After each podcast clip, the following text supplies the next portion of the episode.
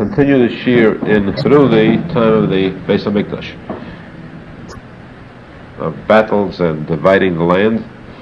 Yeshua had led the Jews in victory, called Eretz Israel, Eretz Canaan, and then it was seven years of war, and in seven years' time it took to divide the land among the twelve tribes of Israel. During this time, the Jews were successful throughout. They followed Yehoshua as loyally as they had followed Moshe Rabbeinu, and in certain respects even more so, because at the time of Moshe Rabbeinu, there were many rebellions, revolts against Moshe Rabbeinu, uh, acts of disloyalty to Hashem. The time of Yehoshua, only the chosen ones, the good ones, the perfect ones, remained alive, and they followed implicitly the orders of Yehoshua as though it had come from Moshe Rabbeinu directly. There was one thing that they were lacking in, and this is what caused the misfortune throughout the generations to come. They missed out on one mitzvah, one that we mentioned last week as a major one. When Hashem says to a Jew to be kind, to extend yourself, help another Jew at your own expense, your own sacrifice, he must do so to the furthest degree possible. Same time, when Hashem says to a Jew, be harsh, be heartless, be rough, have no consideration, then it is as great a mitzvah then to be cruel as it is a mitzvah to help a person in need. Here Hashem had commanded the Jews, for your own benefit, when you go to war, have no pity, have no mercy on your enemies. Destroy them, obliterate them completely. Leave no trace, no vestige of Goyim in Eretz Yisrael. This was not complied with. They were victorious. They did wipe out their enemy, but they left remnants of these nations behind. And these remnants remained there as a threat to the Jews. They were very weak, they were very inferior to the Jewish nation, the Jewish armies. But later on, when the Jews turned away from Hashem, these small bands and remnants grew, became very powerful, and actually overpowered the Jews, subdued them, and enslaved them. And this we find in the first chapter after the passing of Yehoshua. Yeshua passed away at the age of 110, the same as Yosef Hatzadik. After his passing, the Jews remained loyal to Hashem. The Jews remained loyal because they recalled very clearly the miracles they had seen through Yeshua. So that generation was a perfect one. When this generation passed away, there was a transformation that took place. Something that we can well understand today. To understand it clearly, you've surely had this question placed to you. It's a very unpleasant question by skeptics, those who do not have faith.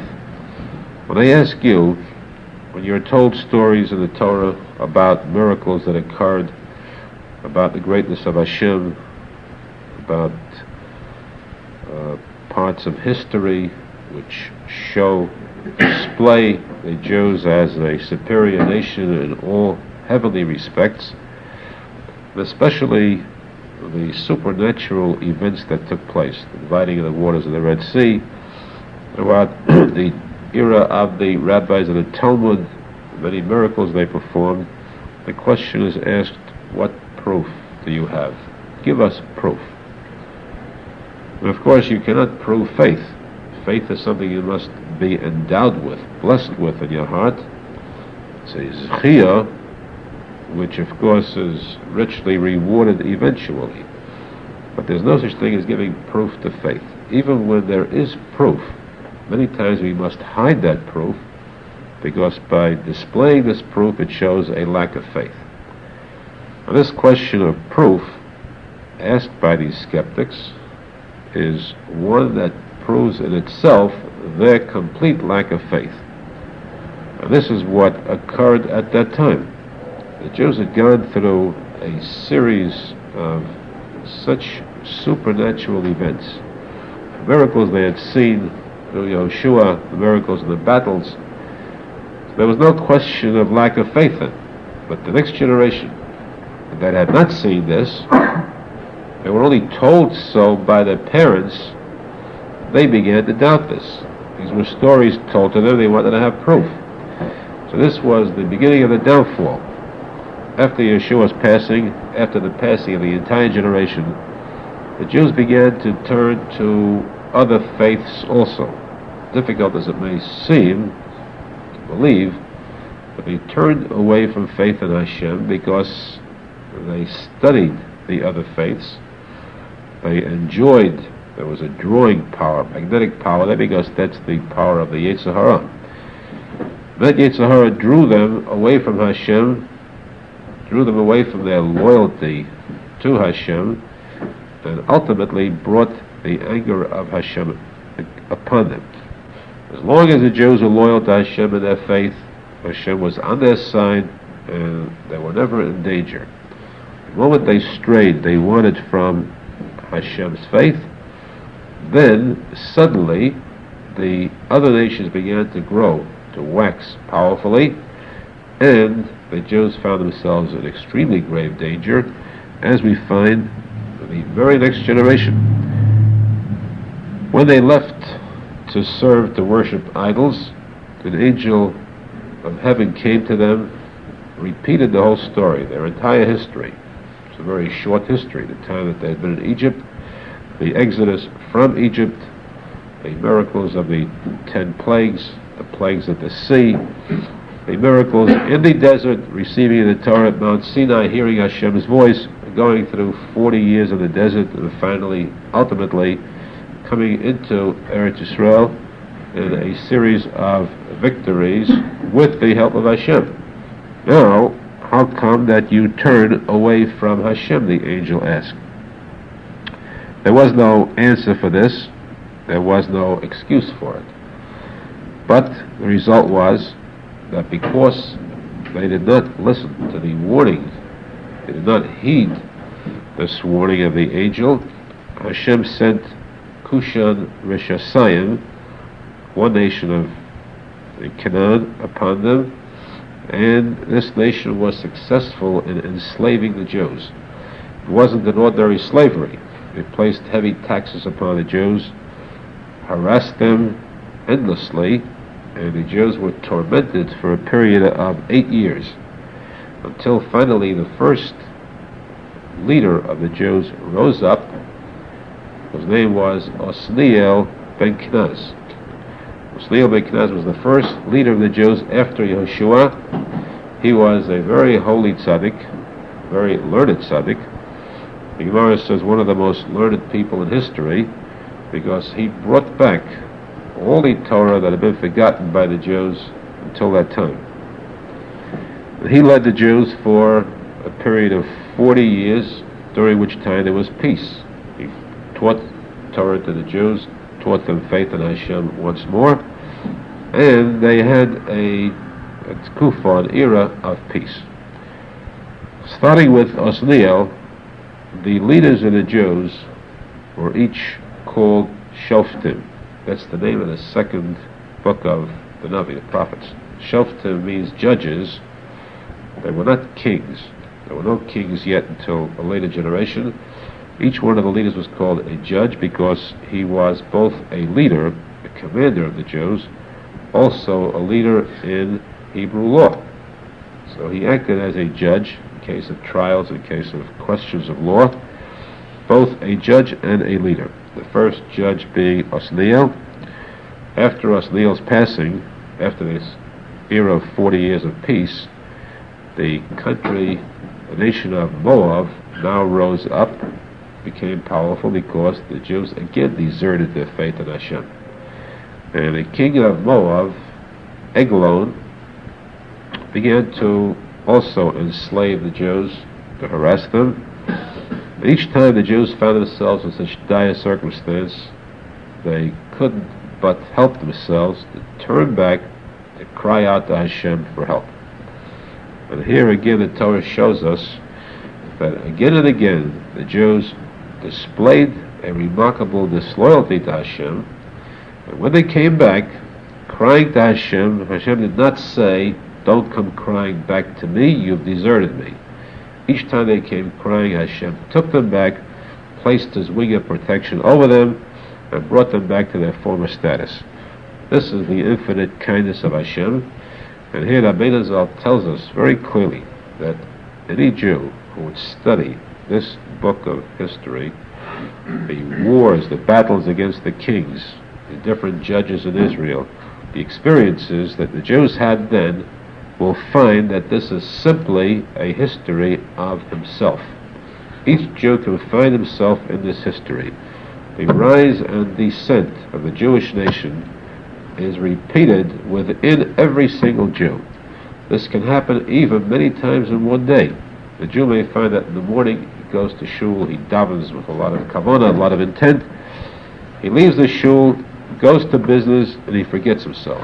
He becomes engrossed deeply in business, forgets his real mission, motive in life, forgets about Hashem, about religion, and then he reminds himself suddenly and says, there is something more vital, more important that I'm here for. So this is a downfall, and then again he arises.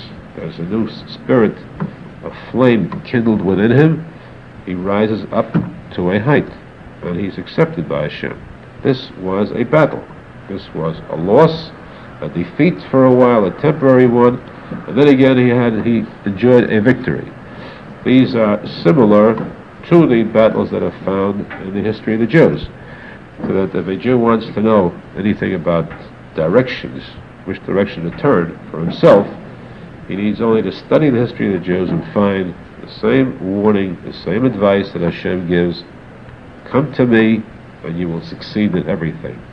If you need a better job, don't go to the want ads, don't go helping, seeking the aid, the assistance of friends or others turn to Hashem. If you want a good job, or you want you want to make a a good living, go to shul, take out a sefer tehillim, and pray to Hashem. If your prayer is sincere, you'll find that somehow a light begins to shine from somewhere. You could never have ex- suspected it would come from there, but the assistance comes suddenly through Hashem's blessing, as does every type of of blessing, every type of fortune. So here too, when the Jews were were downtrodden by Eglon, the king of Moab, they turned to Hashem. They began to cry, daven very intently, and Hashem listened to their cries. So He sent them the next shofet, the next judge, whose name was Ehud. Ehud was a one who was fit to be a judge. He was a tzaddik, but he was also a good fighter in the military sense. Very courageous person. He had one unique item about him, and that he was left-handed, iter yad. And this served to benefit him. It was still at the time when the Jews were subservient to Eglon, the king of Moab, and they were forced to bring gifts to appease the king. Ehud appointed himself as an emissary to the king. He brought a special large gift to Eglon one day. When he came there, Eglon was sitting in his private room with his guard around him, and of course they would be wary of anyone walking into the king's quarters. Perhaps he might be carrying a weapon, would want to harm the king. Now, Eglon placed a de- uh, that is Ehud, Ehud, the leader of the Jews, placed a dagger on his right side. In the case of a dagger, a sword, it is held on the opposite side. A right-handed person would have his sword on the left side. It's pulled, drawn diagonally. Being left-handed, had his sword on his right side. It was a small sword, a dagger, and it was hidden by his garment he came before the king and showed that his left side was bare. There was no weapon there. And the king, waiting for Ehud with his gift, accepted him. And then, after having displayed his gift, Ehud said to the king, Devar Hashem li elecha. I have something to tell you. It's a, a holy statement. Dvar Hashem, a word about Hashem. Ehud was not Jewish. He was not a believer in the full sense. But he heard the word Dvar Hashem, something holy. In order to get this statement from Ehud, he told all his soldiers, his guards, to leave, and he stood up. He rose up in respect to a word of Hashem. As he did, Ehud suddenly drew this dagger. The king watched him still, watched his left side, didn't think that Ehud was left-handed. He drew the dagger from his right side with his left hand, and he plunged the dagger into Eglon. Eglon was extremely heavy set, very fat. The dagger became embedded completely into the folds of fat of Eglon so that it couldn't even be seen anymore. Eglon fell back on his chair or his seat. He was very dead, but there was no outcry, and Ehud left quickly, told the servants of the king, the king was busy, he was occupied at the time in his private room, he should not be disturbed. So for a long time afterwards, the servants did not disturb the king until they felt that too much time had elapsed. They entered, they found their king was dead. Once the leader, the king, is gone, the morale of the army naturally becomes lessened, decreases to a point where they are very much weakened. So this time that the Ehud had mobilized the Jews to attack, in this attack they defeated the army of Moab. They killed over 10,000 soldiers.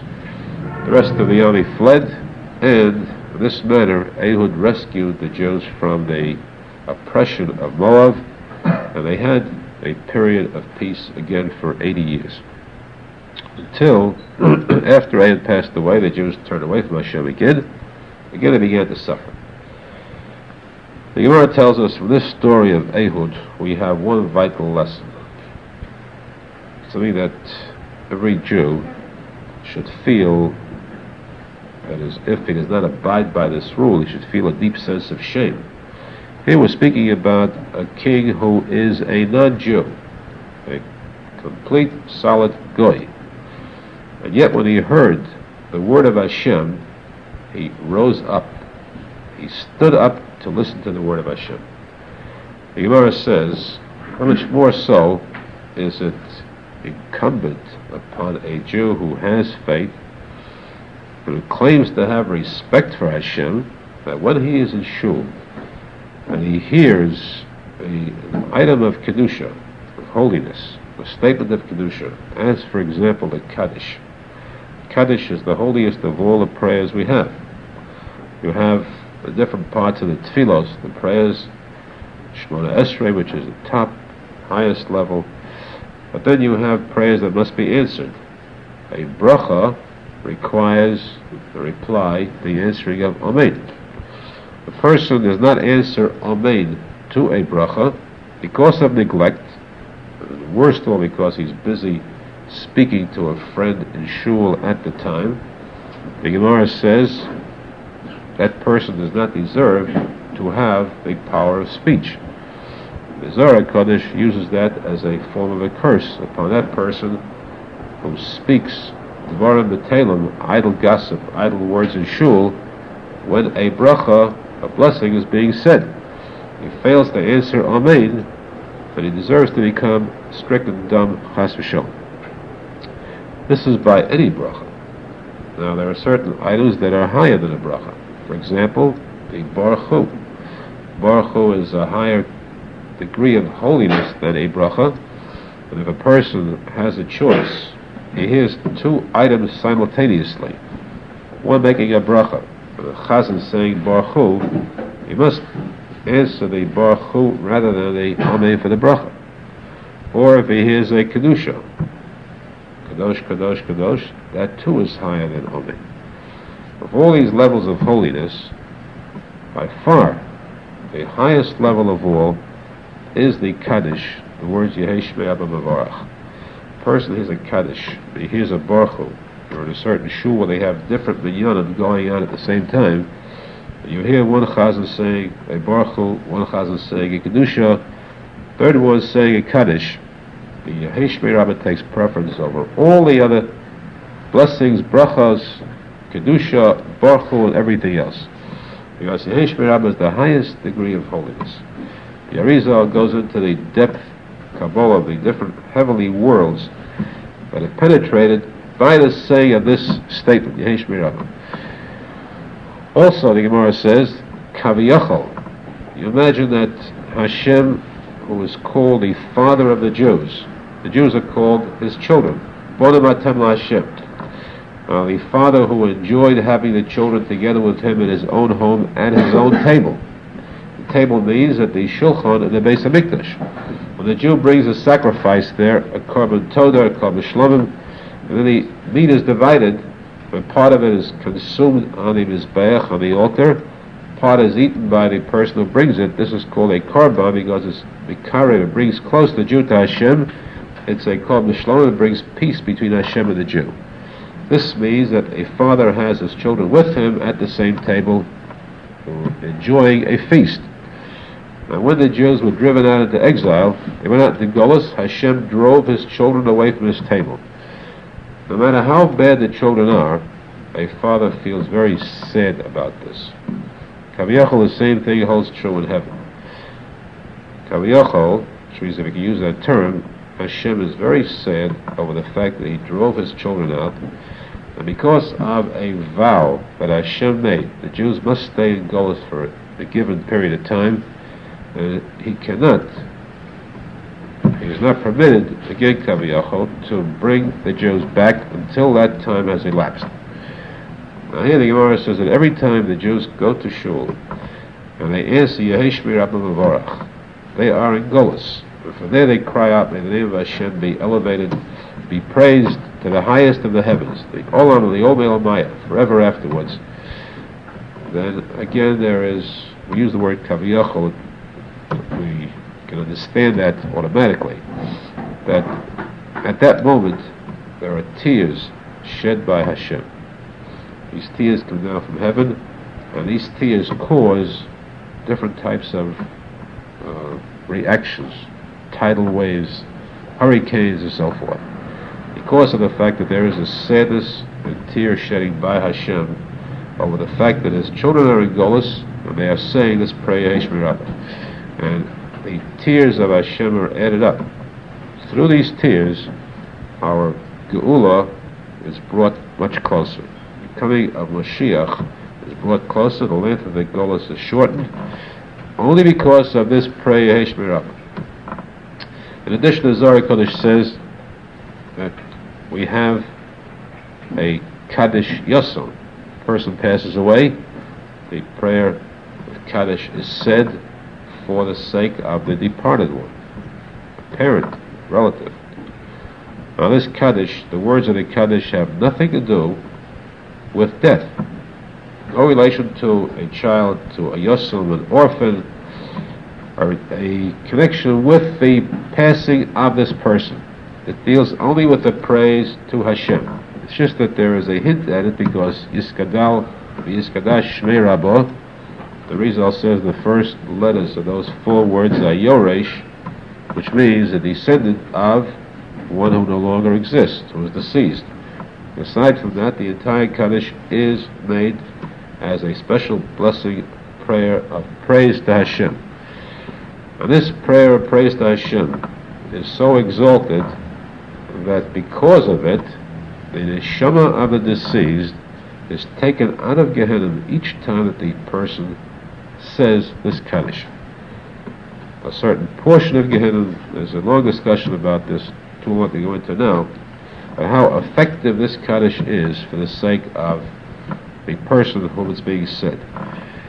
This Kaddish being so holy, this is called Devar Hashem. A person who refuses to stand when this Kaddish is being said, at the say Yesh Rabbah, the Gemara says this person is lower in respect to Hashem than this goy, Eglon, the king of Moab, this anti-Semite, the one who oppressed the Jews, had more respect for Hashem than a Jew in Shul who should be much closer to Hashem. And that's why the Gemara and the Shulchan Aruch warn us that this is a common ailment. The question could be asked, of course, look at how far spread this disease is. Open your eyes and see. Go into shul, the middle of the week, on a Shabbos, or even on a holiday, and observe. The Kaddish is being said, how many people in shul stand up for it? More so, look at how many don't even pay attention to the Kaddish. Aside from remaining seated, they will omit the saying of Omein and the Kaddish and the Yehesh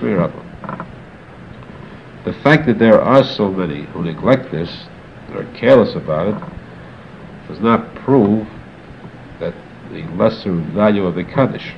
On the contrary, this shows how holy it is that the Satan, the Baal Davar, the Yetzer Hara will bend every effort to draw a Jew away from this holiness, and thereby to prolong the Golas, thereby to lengthen his own life.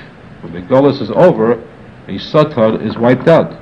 So he's doing this to save his own life, and we must realize that this is a battle between the Jews and the Satan, between Tuma and Kedusha. We must see that the Kedusha prevails. Respect for Hashem should remain solid, and the Kaddish should always be answered. Never to Chas v'Shalom allow any Kaddish to go unanswered, or any bracha to be left a yosel, an orphan, without the word Amen. This is what's meant by showing respect to Hashem in our small way, but yet it is so vital, so compulsory, that as great as the punishment is for disobeying this, so great is the sachar, the reward for obeying it. Zohar Kodesh says there are special sections in heaven where, which are set aside for those who are careful in observing the answering of the Amen, the Kaddish, the brachos with all their might. All their might means with all their kavanah, pure intent and pure concentration. The next judge that, or rather the next king that rose up against the Jews after a period of 80 years of quiet with Ehud as a leader, when he passed away, the Jews turned away from Hashem. This time, the king of Canaan, Yavin, the king of Canaan, took over as the oppressor of the Jews and made the Jewish lives miserable, extremely so, because he had a general, commander in chief of his army, whose name was Sisera, this Sisera was extremely cruel. He was very wanton in his actions against the Jews. He'd walk into a Jewish home and in front of the children kill a father, parent, without regard for human feelings or without regard to the number of lives that he took. This reached a proportion of such anguish for the Jews that they began to cry out to Hashem spare us from this worst of oppressors. At this time, they needed a special, a very special leader. Strangely, we use the word strange, there rose up this time a leader, a woman. Devorah, the prophet, took over as the leader of the Jews.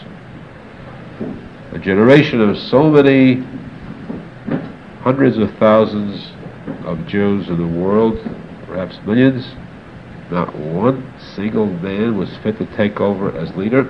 Wasn't there one tzaddik alive then to take over? Same question, of course, could be asked today. Millions of Jews, and you have a woman as a prime minister of Israel. Lahavdil. He was speaking about a leader of the Jews, a religious leader, because we do not need a battler, a fighter. We need one who will inject religion, faith into the Jews, and victory will become automatic. Question, of course, how come that Devorah took over? The Gemara discusses this, its pros and cons. The Gemara says this showed how disgraceful the status of the Jews was at that time. They couldn't find one single good man to lead them. Same time, the pro sense of it, we are shown that goodness, righteousness, tzidkus, is not limited to one side. Devorah was called Ashes Lapidos, the wife of Lapidos. Gemara says, who was this Lapidos? We don't find any mention of her husband around. The answer is, she was an Ashes Chayil. Ashes Chayil means a woman of valor, capable woman of religion, one of the true Nashim Tzidkonios, to the point that she became a, a Neviah, a prophetess. Actually had the word of Hashem spoken to her. Why was this so? Because she was Ashes Lapidos. Lapidos is really the word Lapid Aish. She was a flaming fire in herself. She davened, she spent time in the study of Torah to her ability. She spent time in doing good deeds and mitzvahs, but everything with such deep intent, with such a fiery spirit that it was unmatched by any man alive then. And such a fiery spirit is rewarded. When one serves Hashem with such deep, flaming intent, and Hashem in turn reveals himself to that person, even if it is a woman. And here was a case where a woman was able to rise to a much higher level than any man at that time. Devorah became the leader, she became the judge. People actually came to her for trials, for questions in Hebrew law. She was the chief rabbi of the Jews. This we know, of course, today. We do have some women rabbis today. A Havdil, among the reform, which of course is forbidden for many reasons. The Gemara too asks about one of those reasons. How could she have any connection, communication with men who ask questions? Isn't that a lack of tznius, a lack of modesty? The Gemara answers this was done in complete modesty, where they could not see her actually. There was never any time of yichud where they were alone with her, chas v'sholem the laws of tznius and modesty were upheld to the highest degree, and she imparted of her knowledge to those who required it. Now, being a leader of the Jews, she did not go out into battle herself. We do not have any Havdil Joan of Arc battling for the Jews. We did have, at that time, she appointed Barak as the commander-in-chief of the Jews, Barak means lightning. He was called lightning, a Barak, to lead the Jews in battle against the, their arch enemy Sisera. This Sisera had uh, special weapons, advanced type. They were what we call today special Sherman tanks.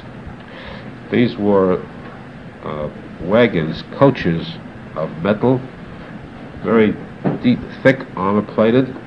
There was no way that soldiers could penetrate them with their swords or spears. And from these tanks or coaches, they could shoot at the enemy with arrows and easily annihilate them. Now, this would seem to be an unfair, one-sided battle. And so Barak said to his leader, Devorah, I cannot go into this battle myself. Physically, we stand no chance. But if you will promise to come with us, to lend us your moral support, then we'll go and fight.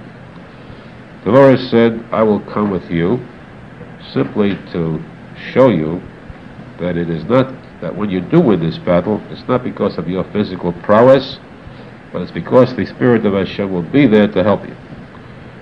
So they went into this battle the battle was a very difficult, lengthy one, and in this battle, Sisera and his 900 tanks were completely defeated.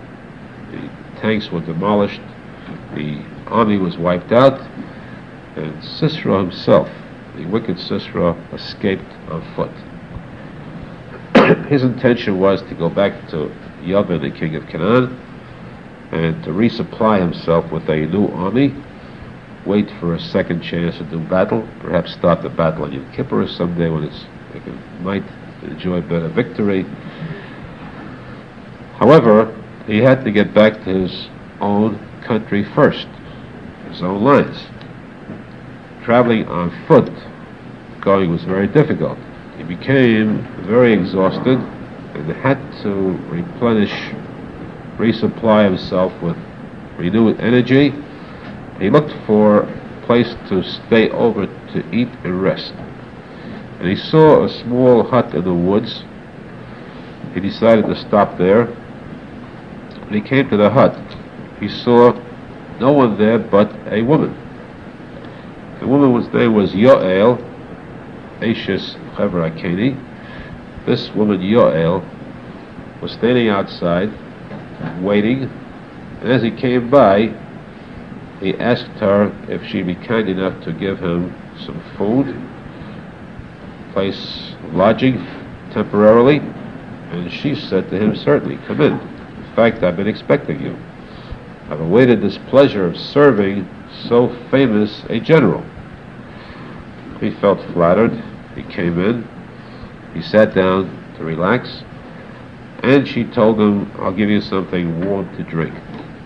Warm is warm milk. Here the Gemara says that she wanted to put him to sleep to weaken him. He was very strong physically. She had no one to help her there. A woman to do battle with a man of this size, this uh, physical strength, would be an impossible uh, match. So the plan was to get him to sleep and then to, to finish him off. How do you get a person to sleep who has insomnia? There are different types of pills in the market, different types of methods. Gemara says the best thing is warm milk. This can put a person to sleep better even than wine. So she offered him this warm milk, and then she still felt that there was no chance to overpower him. But here the Gemara tells us that for what she did next, she received a blessing that was equal to the blessing of the mothers of the Jews, the Imahos, Sarah, Rivka, Rachel, Leah. Four mothers of the Jews were the holiest women in all of history. In this case, Yoel was compared to them. She did something which was not a mitzvah. It was far from a mitzvah. Yet the Gemara says that a person who does something with good intentions could receive credit for having performed the greatest mitzvah possible. She committed the worst type of sin, the worst type of crime. She offered herself to Sisera in order to weaken him and put him to sleep. Now, Naturally, the Gemara says that she felt a sense of disgust at this. It was extremely nauseating to her, but she degraded herself to this point for the sake of bringing victory to the Jews, for the sake of wiping out, killing the arch enemy of the Jews. This is what is called Avera Lishma, a sin for the sake of the honor of Hashem.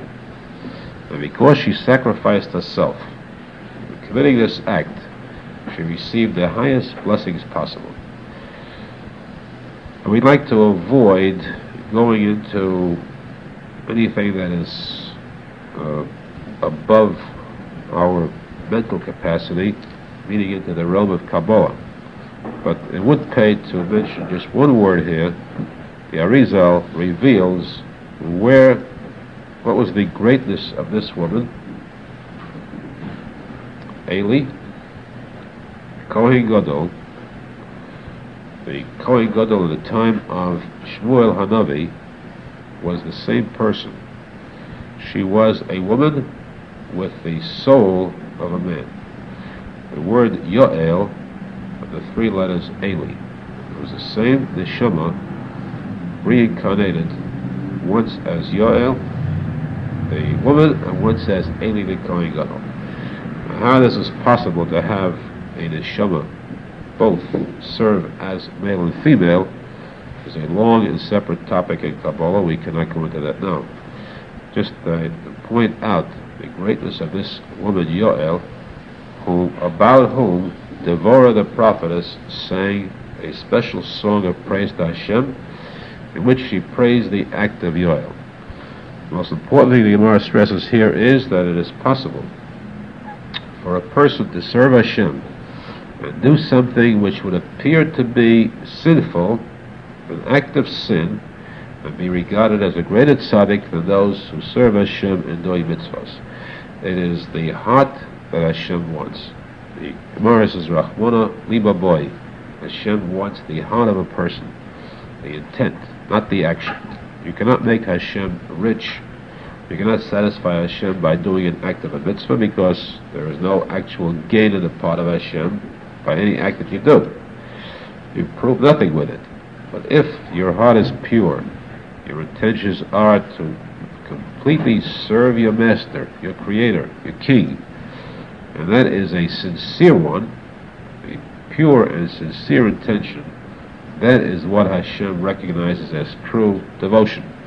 So no matter what the act is, if the devotion and sincerity is there, this is what's meant by serving Hashem truly. Here we have a case of Gedola Avera Lishmo, the shalol Lishmo.